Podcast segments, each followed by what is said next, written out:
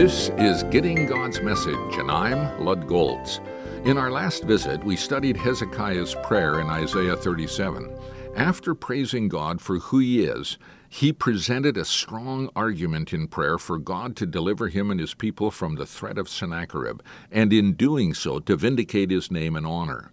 As soon as he finished his prayer, it says in verse 21 and following Then Isaiah, son of Amos, sent a message to Hezekiah This is what the Lord, the God of Israel, says Because you have prayed to me concerning Sennacherib, king of Assyria, this is the word the Lord has spoken against him. This is followed with a prophecy in which God says he would defend this city and save it, for my sake and for the sake of David my servant. This promise was fulfilled that very night as the angel of the Lord went out and put to death a 185,000 men in the Assyrian camp. This devastation caused Sennacherib to break camp and return to Nineveh.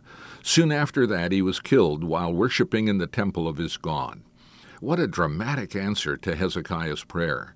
Surely word spread rapidly to surrounding nations about what his God had done. God's name and honor was vindicated, and God's people were delivered. Things happened just as Hezekiah had prayed. God doesn't always answer prayers as promptly or exactly as requested, but He does promise to hear our prayers. And though He might answer them at a time different than what we were expecting, or in a way different than we anticipated, He often answers in a way that is abundantly above all we ask or think. This should encourage us to commit our lives to lives of prayer.